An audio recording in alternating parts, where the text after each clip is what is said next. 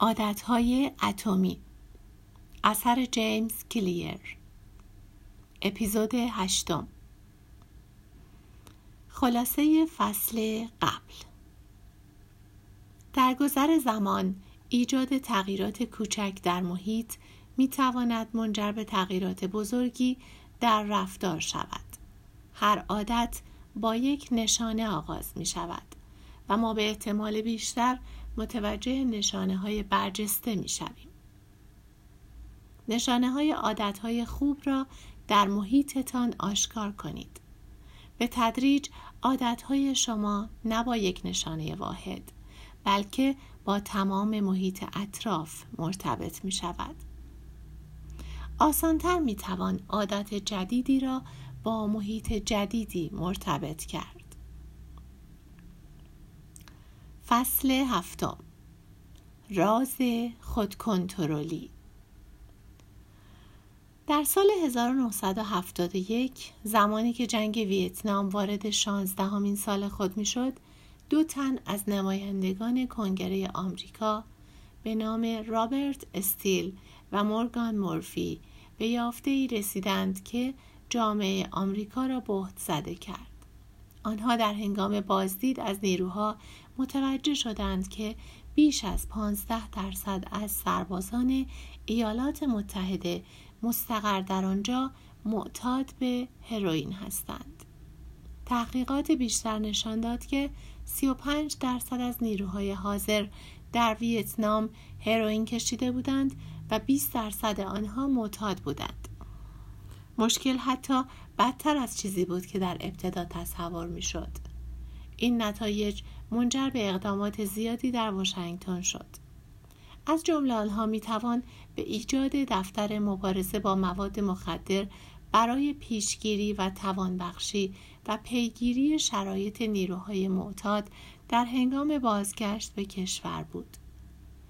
لی رابینز در یافته‌ای که باورهای پذیرفته شده در مورد اعتیاد را به طور کامل تغییر داد متوجه شد بعد از بازگشت سربازانی که هروئین مصرف کرده بودند تنها پنج درصد از آنها در طول یک سال و در طی سه سال تنها دوازده درصد آنها مجددا معتاد شدند.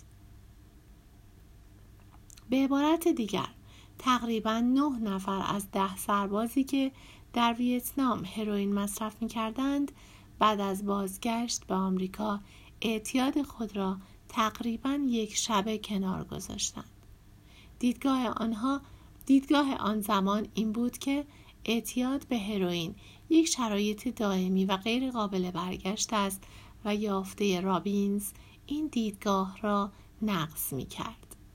او نشان داد که اگر تغییرات اساسی در محیط وجود داشته باشد اعتیاد می تواند به صورت خود به خود حل شود در ویتنام سربازان تمام روز در اطراف نشانه هایی بودند که باعث تحریک استفاده از هروئین می‌شد.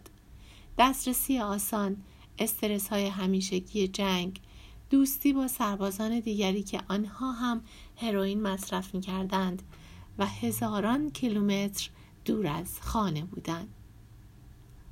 اما هنگامی که سربازان به کشورشان بازگشتند خودشان را در محیطی دیدند که دیگر این نشانه ها وجود نداشت.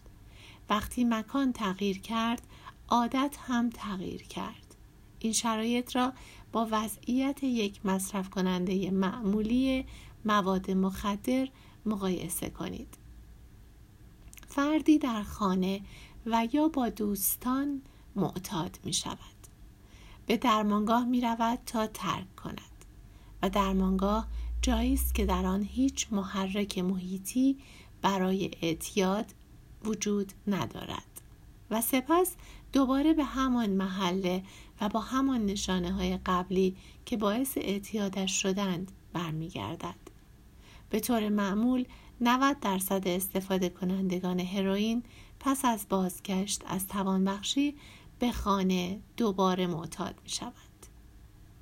مطالعات مربوط به سربازان ویتنام با بسیاری از باورهای فرهنگی ما در مورد عادتهای بد مخالف بود این یافته ها دیدگاه عرفی را که رفتار ناسالم را یک ضعف اخلاقی می‌دانست به چالش کشید اگر اضافه وزن دارید و یا اگر سیگاری و یا معتاد هستید در تمام عمرتان به شما گفتند که شما خود کنترلی ندارید و اینکه شاید فرد بدی هستید.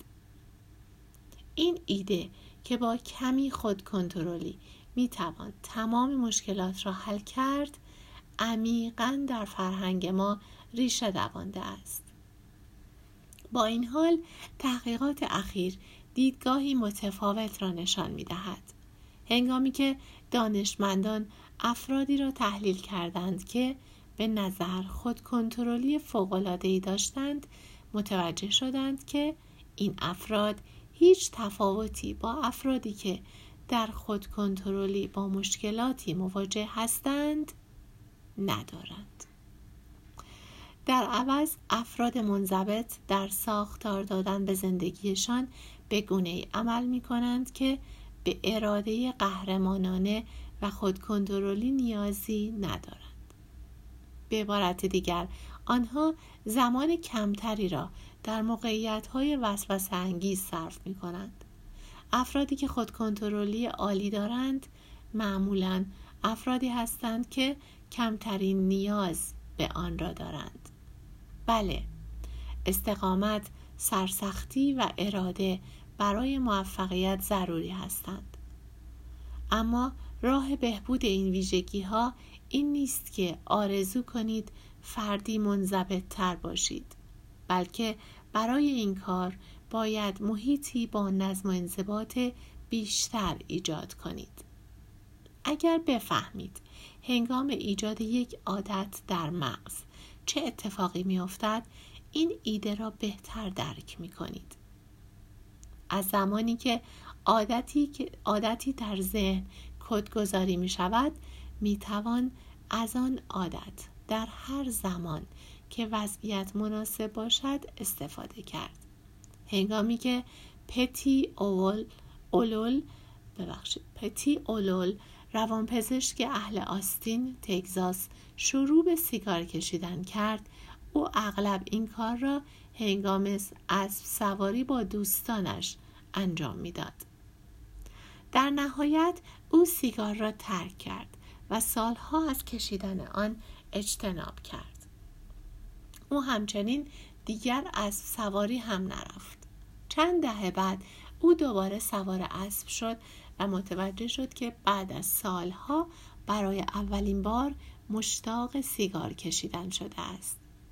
آن نشانه ها هنوز هم ملکه ذهن او بودند و او آنها را پذیرفته بود. دلیل اینکه او تا آن زمان سیگار نکشیده بود این بود که به مدت طولانی در معرض آن نشانه ها قرار نگرفته بود. هنگامی که یک عادت در مغز کدگذاری می شود هر زمان که نشانه های محیطی دوباره ظاهر شوند فرد مشتاق انجام دادن آن عادت می شود. این یکی از دلایلی است که تکنیک های تغییر رفتار می تواند نتیجه معکوس داشته باشد. خجالت زده کردن افراد چاق با ارائه گزارش هایی در مورد کاهش وزن می توانند به آنها استرس وارد کنند و در نتیجه بسیاری از افراد به استراتژی مورد علاقه خودشان یعنی پرخوری کردن رجوع می کنند. نمایش تصویر، تصاویری از ریه های سیاه شده به افراد سیگاری منجر به افزایش سطح استراب آنها می شود و این باعث می شود بسیاری از افراد بخواهند برای رفع این نگرانی سیگار بکشند اگر مراقب این نشانه ها نباشید شاید همان رفتاری را انجام دهید که می خواهید از انجام آن اجتناب کنید. عادت های بد خود کاتالیزور هستند. این یعنی این فرایند خودش را تغذیه می کند آنها احساساتی را تقویت می کنند که سعی در دوری از آنها دارید. شما احساس بدی دارید. بنابراین غذای ناسالم می خورید و از آنجایی که غذای ناسالم می خورید احساس بدی پیدا می کنید تماشای تلویزیون احساس بیحالی به شما می دهد بنابراین شما بیشتر تلویزیون تماشا می کنید زیرا شما انرژی لازم برای انجام هیچ کار دیگری را ندارید فکر کردن در مورد سلامتی شما موجب استراب می شود که این باعث می شود برای تسکین استراب سیگار بکشید و این خود سلامتی شما را بدتر و احساس استراب شما را بیشتر می کند. این یک مارپیچ رو به پایین و یک قطار خارج از کنترل عادتهای بد است محققان به این پدیده به عنوان خواسته ناشی از نشانه های القا کننده می‌گویند این یک محرک بیرونی است که موجب اشتیاق اجباری برای تکرار یک عادت بد می شود. وقتی متوجه چیزی شوید آن را می خواهید. این فرایند همیشه در حال اتفاق افتادن است. اغلب بدون اینکه متوجه آن باشیم. دانشمندان متوجه شده اند که نشان دادن عکسی از کوکائین به معتادان تنها به مدت 33 میلی ثانیه باعث تحریک مسیر پاداش در مغز و برانگیختن اشتیاق آنها می شود. سرعت مغز برای ثبت آگاهانه بسیار سریع است و افراد معتاد حتی نمی توانند به شما بگویند چه چیزی دیدند اما در تمام مدت میل به مواد مخدر داشتند. لب مطلب شما می توانید یک عادت بد را از بین ببرید اما بعید است بتوانید آن را فراموش کنید. هنگامی که شیارهای ذهنی عادت روی مغز شما حک می شوند تقریبا غیر ممکن است آنها را کاملا حذف کنید. حتی اگر به مدت طولانی از آنها استفاده نکنید. و این یعنی تنها مقاومت در برابر وسوسه ها یک استراتژی بی اثر خواهد بود. پس تنها مقاومت در برابر وسوسه ها یک استراتژی بی اثر است. ما در بلند مدت به محصولی از محیطی تبدیل می شویم که در آن زندگی می کنیم اگر بخواهیم خیلی راحت بگوییم من هرگز کسی را ندیدم که در یک محیط منفی عادتهای مثبت خودش را ادامه دهد. یک روش قابل اعتمادتر این است که عادتهای بد را از منبع قطع کنید یکی از عملی ترین راه ها برای از بین بردن یک عادت بد کاهش قرار گرفتن در معرض نشانه هایی است که باعث انجام آن عادت می شود. اگر به نظر نمی توانید هیچ کاری را تمام کنید تلفنتان را برای چند ساعت در اتاق دیگری بگذارید. اگر به طور مداوم احساس می کنید که به اندازه کافی خوب و جذاب نیستید حساب های شبکه های اجتماعی را که عکس های از مدل ها و مانکن ها در آن است و باعث حسادت و قبطه خوردن می شوند آنفالو کنید. اگر بیش از حد تلویزیون تماشا می کنید تلویزیون را از اتاق خواب بیرون ببرید. اگر بیش از حد بازی های ویدئویی انجام می دهید بعد از هر بازی کنسول بازی را از برق بکشید و آن را در یک گنجه قرار دهید. این تمرین معکوس قانون اول تغییر رفتار است. به جای اینکه آن را آشکار کنید می توانید آن را نامرئی کنید. از تأثیر بسیار زیاد تغییرات ساده این چنینی شگفت زده می شوید. یک نشانه را حذف کنید و اغلب کل عادت از بین می رود.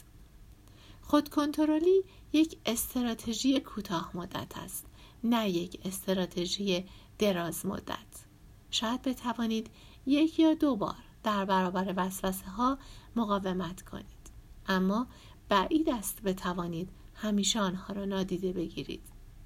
به جای این کار انرژیتان را روی بهینه سازی محیط قرار دهید. این راز خودکنترلی است. نشانه های عادت های خوب را آشکار و نشانه های عادت های بد را پنهان کنید.